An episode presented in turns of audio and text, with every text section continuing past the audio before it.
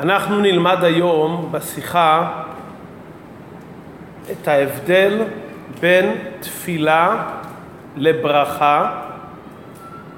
מה המשמעות שאדם מתפלל על חברו או שאדם מברך את חברו, ומה היתרון שיש בברכת כהנים שאין בברכה רגילה.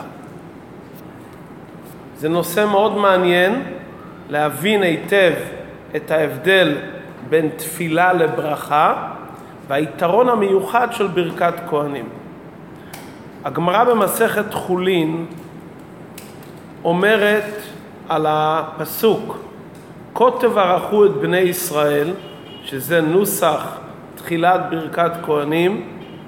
רבי ישמעאל אומר, למדנו ברכה לישראל מפי כהנים. לכהנים עצמם לא למדנו. כשהוא אומר ואני אברכם, ואומר הכהנים מברכים לישראל והקדוש ברוך הוא מברך לכהנים. כלומר, מזה שנאמר בפסוק כה תברכו את בני ישראל, אנחנו יודעים שהכהנים נצטוו וקיבלו כוח לברך את עם ישראל. איכן היא הברכה לכהנים? מזה שנאמר ואני אברכם, כלומר הקדוש ברוך הוא מברך את הכהנים שמברכים את עם ישראל. עד כאן דברי רבי ישמעאל שהיה כהן. רבי עקיבא אומר, למדנו ברכה לישראל, כתוב כה תברכו את בני ישראל. מי מברך אותם? הכהנים. מפי גבורה לא למדנו. הכהנים מברכים אותם, כה תברכו. מאיפה אנחנו רואים שהקדוש ברוך הוא מברך את עם ישראל? כשהוא אומר ואני אברכם, הכהנים מברכים לישראל והקדוש ברוך הוא מסכים על ידם. כלומר, לפי דעת רבי עקיבא, מה הכוונה ואני אברכם? הקדוש ברוך הוא מברך את עם ישראל. לפי דעת רבי ישמעאל, מה זה ואני אברכם? הקדוש ברוך הוא מברך את הכהנים. כלומר, רבי ישמעאל לומד מהמילים ואני אברכם שישנה ברכה מיוחדת לכהנים המברכים את עם ישראל. ורבי עקיבא אומר, מה לומדים מהמילים ואני אברכם? שהקדוש ברוך הוא מברך את עם ישראל בנוסף לברכה שהכהנים מברכים אותם. ממשיכה הגמרא ושואלת, ולדעת רבי עקיבא מהיכן לומדים שגם הכהנים מתברכים? אומר רבי נחמן בר יצחק, לומדים את זה מהפסוק בפרשת לך לך שנאמר ואברך מבורכך. כלומר, כל מי שמברך מתברך. מאחר שהכהנים מברכים את עם ישראל, השם מצידו מברך את הכהנים. שואלת הגמרא, במה רבי ישמעאל מסייע לכהנים? הרי לפי דעת רבי עקיבא גם הכהנים מתברכים, שנאמר ואברך מבורכך. ולפי דעת רבי ישמעאל גם הכהנים מתברכים מהפסוק ואני אברכם. במה היתרון של רבי ישמעאל שהוא בתור כהן מסייע לאחיו הכהנים? אומרת הגמרא שרבי ישמעאל מכניס את הכהנים יחד עם הברכה של ישראל. יחד עם זה שהכהנים מברכים את עם ישראל, אומר רבי ישמעאל שהמילים ואני אברכם מכליל גם את הכהנים. בזה שהוא מכליל את הכהנים יחד עם עם ישראל, זה עדיפות יתירה יותר מדברי רבי עקיבא שלומד שהכהנים מתברכים מפסוק נוסף שנאמר ואברך מבורכך. כלומר, רבי עקיבא אומר כל מי שמברך מתברך. כפי שהגמרא אומרת, אפילו גוי שמברך אותך הוא מתברך. רבי עקיבא אומר, מהיכן אתה יודע שהכהנים מתברכים? כי כל מי שמברך מתברך. אבל רבי ישמעאל שהיה כהן ורצה לצדד במעלת הכהנים. אומר רבי ישמעאל, הכהנים מתברכים לא רק מעצם הדבר שכל מי שמברך מתברך, אלא המילים ואני אברכם, אילו המילים המתאימות גם לכהנים. כלומר, הכהנים ועם ישראל נכללים במילה ואני אברכם, והקדוש ברוך הוא מברך את הכהנים יחד עם ברכת עם ישראל. עד כאן דברי הגמרא, וכפי שרש"י מסביר, שזה שהכהנים ועם ישראל מתברכים ביחד, יש בזה עדיפות יותר ממה שאומר רבי עקיבא, שהכהנים מתברכים מעצם העניין שכל המברך מתברך. עלינו להבין מה בעצם סיבת המחלוקת ומה טעמי המחלוקת בין רבי ישמעאל לרבי עקיבא. האם הכהנים מתברכים מאותו פסוק שמתברכים הישראלים, מהנאמר ואני אברכם, או שיש איזה לימוד צדדי מזה שבכלל המברך מתברך. ומה הכוונת דברי רש"י באומרו שיש מעלה שהכהנים מתברכים עם עם ישראל? כלומר, זה שברכת הכהנים היא תוצאה מזה שהם מברכים את עם ישראל, ולכן הם מתברכים ביחד עם בני ישראל, יש בזה מעלה יתרה. ובזה רבי ישמעאל שהיה כהן מסייע לאחיו הכהנים ואומר, תדעו, אתם מתברכים יחד עם עם ישראל יחדיו, מה נאמר ואני אברכם. כדי להבין את זה, עלינו להבין היטב את ההבדל בין ברכה לתפילה. מבואר בחסידות, ברכה עניינה מלשון בריכה. בריכה זה בור עמוק שיש בו קיבוץ מים או יין, ומשם ממשיכים את המים והיין. כלומר, העניין של הברכה זה להמשיך דבר ממקורו. כלומר, הדבר נמצא ועלינו רק למשוך אותו ולהמשיך אותו כאן למטה. בלשון החסידות, הברכה כבר נמצאת בסדר השתלשלות, הברכה נמצאת כבר במקור, בעולם העליון, ומאיזה סיבה יש עיכוב על הברכה? וברגע שמברכים, ממשיכים את הברכה ממקורה בעולם העליון, כאן למטה. כלומר, ברכה יש בכוחה לא לחדש דבר חדש, אלא להמשיך את הדברים הנמצאים במקור. מאיכן אנחנו רואים שברכה לא מחדשת, אלא רק ממשיכה ומבריחה את הדברים הנמצאים במקורם? מיעקב אבינו שבירך את בני יוסף. יעקב שם את יד ימינו על ראש אפרים ואת שמאלו על ראש מנשה. אומר לו בנו יוסף, זה הבכור, שים ימינך על ראשו, וימאן אביו. ויאמר אחיו הקטן יגדל ממנו, וזרעו יהיה מלוא הגויים. לכאורה, יעקב הרי עכשיו מברך. הוא יכל לברך את מנשה, שהיה הבכור, ברכה, שזרעו יגדל יותר מאפרים. מה יעקב צריך לשים את יד ימינו על ראש הצעיר? ולעשות כאין קינה, ולומר שהקטן יגדל ממנו, שיברך את הגדול שישאר גדול לא רק בגיל, אלא גם שזרעו יגדל יותר מאפרים. אבל לפי דברינו הדבר מובן. יעקב אבינו לא מתפלל כאן, יעקב אבינו בא לברך את מה שהוא רואה במקור. הוא לא בא לחדש דבר, ולכן בברכה יעקב אבינו לא פועל בברכה שמנשה יהיה יותר גדול מאפרים, מכיוון שבמקור אפרים הוא יותר ממנשה, ומכיוון שאפרים הוא יותר ממנשה, לכן יעקב לא מחפש כרגע לפעול עניין חדש, אלא רק ממשיך את אותם דברים שישנם בשורש. לאידך תפילה יש בכוחה לגרום דבר חדש שלא היה במקור. תפילה מועילה גם אם חס ושלום יש גזירה על דבר לא טוב, על ידי תפילה הקדוש ברוך הוא הופך את זה לטוב. ומדוע? כי בשעה שאדם מתפלל הוא לא מגיע רק למקור, כלומר בסדר ההשתלשלות. כשאדם מתפלל הוא יכול להגיע למעלה מסדר ההשתלשלות, להגיע למעלה מכל העולמות. ולכן הוא יכול לפעול רצון חדש. ההבדל הזה בין ברכה לתפילה, שברכה מועילה רק אם יש בה שורש, ותפילה יש ביכולתה לחדש, זו בברכה רגילה של אדם רגיל וכו'.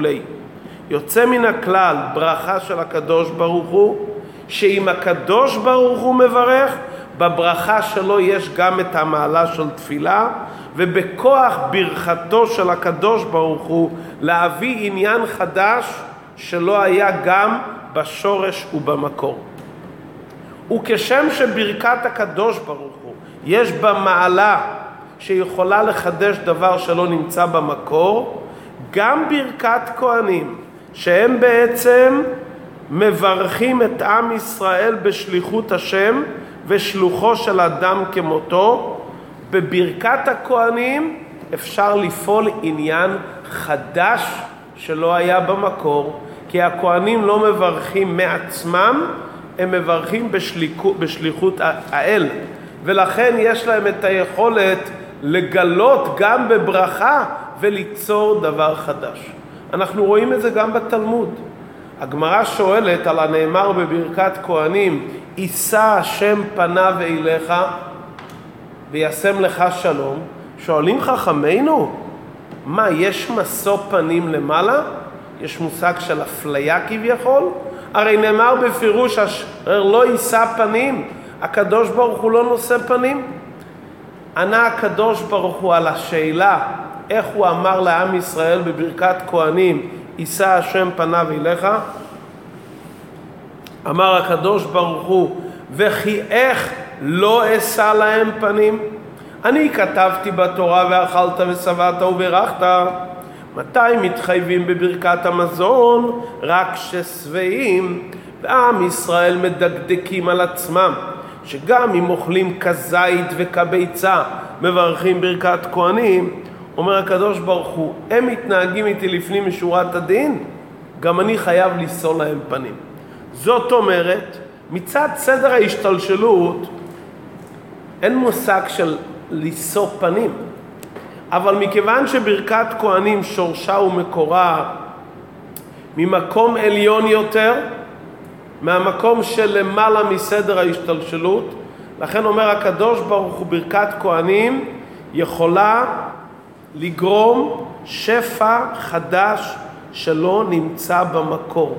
כלומר, ברכת כהנים זו המשכה שלמעלה מסדר ההשתלשלות. ובזה ברכת כהנים שווה לתפילה, היא המשכה שלמעלה מסדר ההשתלשלות. עכשיו נבין מה הדיון בין רבי עקיבא לרבי ישמעאל. רבי ישמעאל אומר, מהיכן הכהנים מתברכים? מהנאמר, ואני אברכם. רבי עקיבא אומר, ואברך מבורכך. מה זה אני? אני הכוונה לקדוש ברוך הוא בעצמו, עצמותו ומהותו של הקדוש ברוך הוא. בברכת כהנים הברכה מגיעה מאני אברכם. הברכה מגיעה ממקום של עצמות אור אינסוף. זה לפי דעת רבי ישמעאל. אבל לפי דעת רבי עקיבא, שלומדים את ברכת כהנים לכהנים ממה שנאמר ואברך מבורכך, לא נאמר כאן ואני, כתוב מי שמברך מתברך, הברכות באים מסדר ההשתלשלות. ככה אפשר לומר שזה ההבנה הראשונה בהבדל בין רבי עקיבא לרבי ישמעאל, מאיפה המקור של ברכת כהנים. לפי רבי ישמעאל ואני, אני זה הקדוש ברוך הוא בעצמו. אבל קשה לומר שלפי רבי עקיבא ברכת כהנים שורשה ומקורה רק מסדר ההשתלשלות. כי הרי הפסוק אומר ואברך מבורכך. מי אומר ואברך מבורכך? הקדוש ברוך הוא אומר, אני אברך את אלו שיברכו אותך. נכון שלא נאמר אני ואברך מבורכך, אבל הכוונה היא על הקדוש ברוך הוא בעצמו הרי. אם כן, מה ההבדל יותר בעומק בין רבי ישמעאל לרבי עקיבא? שהברכה של רבי ישמעאל מדגישה את מעלת הכהנים ביתר שאת יותר מדברי רבי עקיבא. להבין את זה יותר בעומק, אנחנו ודאי מבינים שרבי ישמעאל שהיה כהן מפליא את מעלת ברכת כהנים ואת הכהנים ביתר שאת. אנחנו רוצים יותר להתעמק ולהבין מהי המעלה המיוחדת של ברכת כהנים. כדי להבין זה נקדים עוד דברי חכמינו בסיום מסכת ראש השנה. הגמרא אומרת שם בנוגע לתפילת ציבור. רבן גמליאל אומר, שליח ציבור מוציא את הרבים ידי חובתם. בתפילת מוסף של ראש השנה, לא כל אחד יודע את כל הפיוטים, אומר רבן גמליאל שהשליח ציבור מתפלל, הוא מוציא את הרבים ידי חובתם. ממשיכה הגמרא ואומרת, אמר רבי שמעון חסידה, רבן גמליאל פותר את העם שבשדות, שלא באים לבית הכנסת ואין ביכולתם לבוא, שהשליח ציבור מתפלל ומוציא אותם ידי חובה. אפילו את העם שבשדות. שואלת הגמרא, מה פירוש אפילו את העם שבשדות? עם שבשדות הם אנוסים, הם לא יכולים לבוא לבית הכנסת, כי הם נמצאים רחוק או נמצאים במלאכתם.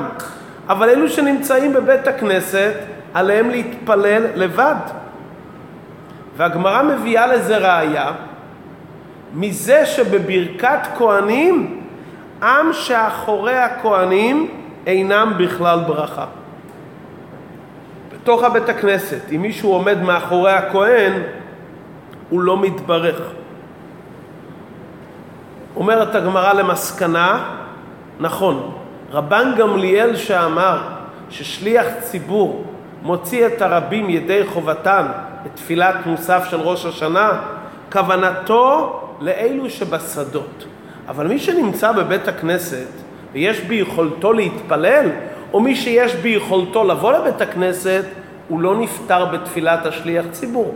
כלומר, יש לנו הבדל מהותי בין אלו שהם אנוסים ואינם יכולים לבוא לבית הכנסת, שאז השליח ציבור מוציא אותם ידי חובתם, ואלו שנמצאים בבית הכנסת, עליהם להתפלל בכוחות עצמם.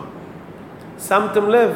הגמרא מביאה ראיה לעניין של תפילה, מאיכן? מברכת כהנים.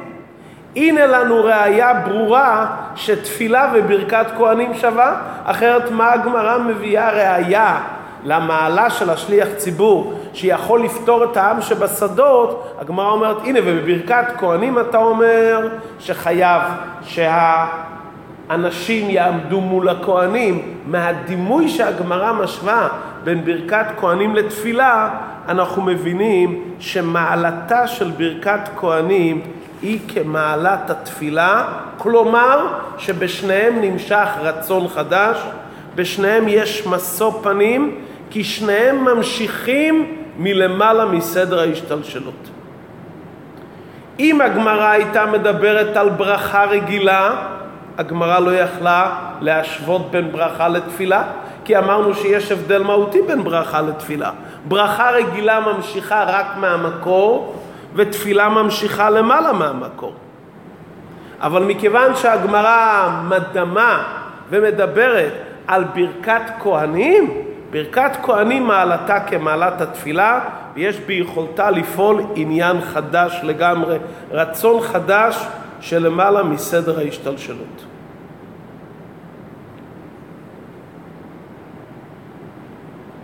אבל גם בתפילה וגם בברכת כהנים, למרות שהם באים ממקום גבוה מאוד שלמעלה מסדר ההשתלשלות, חייב שיהיה רצון של המתברך להתברך. אנחנו רואים שבבית הכנסת, אם המתברכים לא מראים שהם חפצים בברכה ועומדים מאחורי הכהנים, עליהם נאמר ולא חפץ בברכה, חס ושלום ותרחק ממנו. כלומר, בברכה נוגע המצב של המתברך שהרצה להתברך, לעשות כלי לברכה. המתברך צריך להסיר את המניעה. לפעמים, בכוחו של המברך, להסיר את המניע.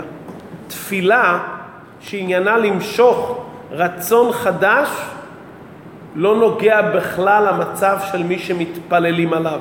נוגע רק המצב של המתפלל.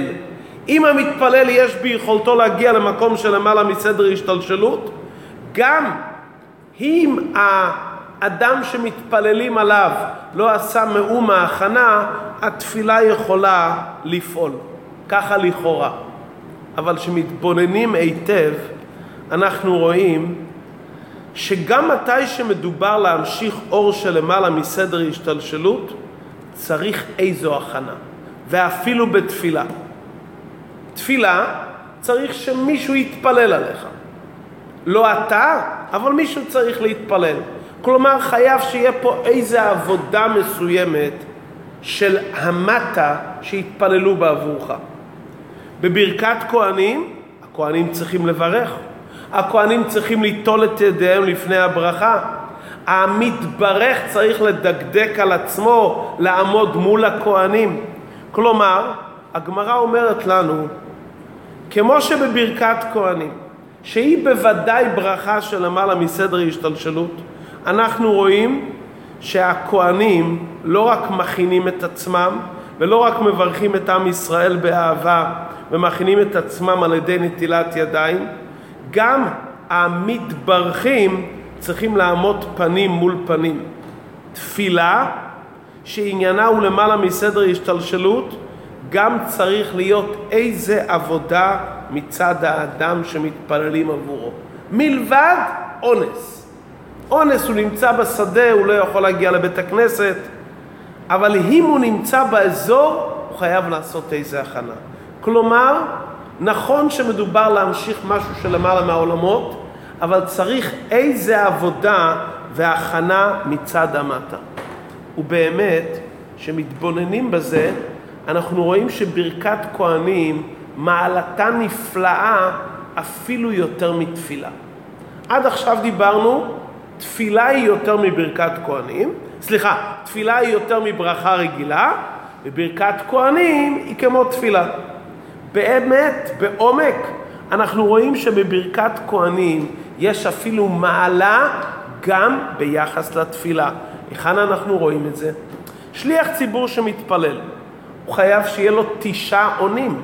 שליח ציבור לא יכול להתפלל ללא מניין, ואז שיש מניין בבית הכנסת, הוא יכול לכוון גם על מי שלא הגיע ונמצא בשדות, ולהוציא אותו ידי חובה. אבל על כל פנים הוא צריך שיהיה לו 9 אנשים שנמצאים איתו. בברכת כהנים יש דין מאוד מעניין. אם יש בית כנסת שכולו כהנים, כולם עולים לדוכן, ואף אחד לא עונה אמן על ברכתם, כי כל הכהנים עלו לדוכן. בית כנסת שכולו כהנים. ואת מי הם מברכים? את העם שבשדות. כלומר, שבתפילה חייב שיהיה איזה מישהו שיעזור לך ויכין את עצמו לענות אמן על התפילה שלך, להשתתף איתך.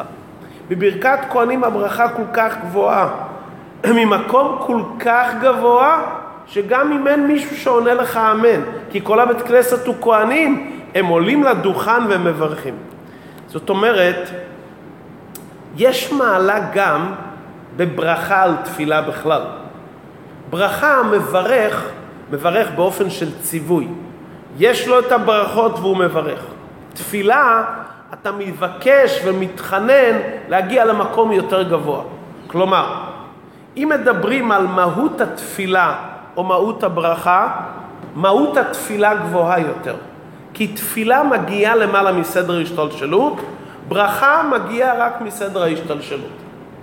אבל אם מדברים על האדם המתפלל או האדם המברך, מי יותר נעלה, האדם המברך או האדם המתפלל? האדם המברך. כי האדם המברך הוא מצווה ומחליט לברך, ובכוחו לברך הוא להשפיע. מדובר על אדם שיכול לברך. תפילה אתה מבקש, ברכה אתה מצווה. זו המעלה שיש בברכה מעבר לתפילה. זאת אומרת, מאיכן משפיעים את התפילה והברכה? תפילה מגיעה ממקום יותר גבוה. על ידי תפילה אתה יכול להגיע למעלה מסדר השתלשלות. ברכה רגילה זה רק סדר השתלשלות. לאידך, ברכה באה באופן של ציווי, ותפילה באה באופן של בקשה. כי האדם המברך ביכולתו לצוות על הברכה. ברכת כהנים יש בה את 2 המעלות. זה גם באופן של ברכה שמצווים, וגם באופן שברכת כהנים מגיעה ממקום כל כך גבוה שלמעלה מסדר ההשתלשלות.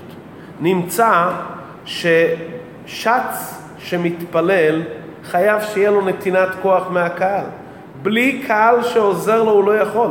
אבל כהן המברך נמצא למעלה מסדר ההשתלשלות, גם מצווה וגם לא זקוק לסיוע מאחרים. עד כדי כך מעלת ברכת כהנים. הוא מצווה, כי הוא מברך, הוא ממשיך מלמעלה מסדר ההשתלשלות ולא זקוק לסיוע. כמה כהנים ביחד מברכים ומשפיעים לכל עם ישראל. אומרת הגמרא, תדע, אם ברכת כהנים שהכהן המברך לא צריך עזרה מהציבור ולא צריכים פעולה מהמתברכים, אבל מי שעומד מאחורי הכהנים לא מתברך, כי צריך איזו הכנה. מי שנמצא בשדה הוא אנוס, הוא מתברך, אבל מי שבתוך הבת כנסת ועומד מאחורי הכהנים הוא לא מתברך, כי אתה צריך להראות איזה רצון לקבל את הברכה. תפילה, שבתפילה הרי ודאי צריך סיוע של הציבור, כמו שאמרנו, אי אפשר להתפלל בלי 9 שומעים. על אחת כמה וכמה שבתפילה צריך להיות הכנה של המקבל, שירצה לעשות הכנה. עצם התפילה, הרצון שלו, השינוי שהוא עושה, ועל ידי זה הוא זוכה למילוי התפילה. נחזור לרבי ישמעאל ורבי עקיבא. המחלוקת בין רבי ישמעאל רבי עקיבא, מהיכן מגיע ברכת כהנים. אמרנו שברכת כהנים באה ממקום גבוה של למעלה מסדר העולמות. זה בעצם בשליחות הקדוש ברוך הוא, שהוא לא מוגבל בשום הגבלות. אבל אפשר ללמוד את זה בשני אופנים, מה כוחם של הכהנים בברכה. הרי בפועל הכהנים הם מברכים. מכיוון שהם מברכים הם הרי בשר ודם. הם עושים את זה בשליחות השם. אבל הם לא מתעצמים עם הקדוש ברוך הוא בשעת הברכה. ומכיוון שהם לא מתעצמים עם הקדוש ברוך הוא בשעת הברכה, הברכה שלהם מוגבלת. זה אופן אחד ללמוד. אופן שני שאפשר ללמוד, מכיוון שהכהנים עושים את זה בשליחות השם, השליח נעשה כל אחד עם המשלח, הם מתעצמים עם הקדוש ברוך הוא לגמרי, ובעצם הברכה שלהם זה ממש ברכה, לא של בשר ודם, זה ברכת השם. זה בעצם המחלוקת בין רבי עקיבא לרבי ישמעאל. רבי עקיבא אומר, נכון, הם מברכים בשליחות השם, אבל הם בשר ודם. והם מצד עצמם, לולא הנתינת כוח המיוחדת מהקדוש ברוך הוא, שיסכים על הברכה שלהם, הברכה שלהם מצד עצמם זה עדיין ברכה מוגבלת. כי הם שלוחים, אבל הם לא מתאחדים לגמרי. יש הרי כמה דרגות בשליח ומשלח, עד כמה השליח בטל המשלח, עד כמה הוא מתעצם עם המשלח. ולכן אומר רבי עקיבא, הם מברכים ויש להם כוח בברכה, אבל זה עדיין ברכה מסדר ההשתלשלות. לולי מה שהקדוש ברוך הוא מצטרף ואומר, ואני אברכם, שאז שהוא מסכים, אז נכנס פה משהו שלמעלה מסדר העולמות. רבי ישמעאל שמסייע לכהנים אומר לא, הכהנים מצד עצמם, עוד לפני ואני אברכם, הם מאוחדים עם הקדוש ברוך הוא, הקדוש ברוך הוא נתן להם לבעלות מוחלטת את ברכת הכהנים, שהם מברכים מצד עצמם, כבר יש פה ברכה של למעלה מסדר העולמות. זה כוחם של הכהנים, גם ללא סיוע, השם פשוט נתן להם, לבעלות שלהם את הברכה, ממקום של למעלה מסדר העולמות. ולכן, רבי עקיבא שאומר שהברכה של הכהנים היא ברכה מוגבלת, הוא לא יכול להגיד שלומדים איזה מבעני אברכם. הוא אומר, ואברך מבורכך. הרי לפי דעת רבי עקיבא, הכוח של הכהנים מוגבל. ומכיוון שכוחם של הכהנים מוגבל, אז מהיכן לומדים שהם מתברכים גם מסדר ההשתלשלות. שנאמר, ואברך מבורכך. כי הברכה שלהם בעצם, הם מצד עצמם, זה סדר העולמות. אבל רבי ישמעאל שאומר שברכת הכהנים בעצם, היא מגיעה ממקום שלמעלה מסדר העולמות. אומר רבי ישמעאל אצלם, זה ואני אברכם. כי לכתחילה הברכה של הכהנים מגיעה ממקום של ואני שלמעלה מסדר ההשתלשלות. נמצא למסקנה שברכת כהנים מעלתה נפלאה ביותר. השאלה אם זה מצד הכהנים מצד עצמם או מצד שהקדוש ברוך הוא מסכים על ידם. לדעת רבי ישמעאל הכהנים מצד עצמם כבר נמצאים במקום שלמעלה מסדר ההשתלשלות. ולדעת רבי עקיבא אחרי שהקדוש ברוך הוא אומר להם ואני אברכם, רק אז הם מקבלים את הכוח שלמעלה מסדר ההשתלשלות.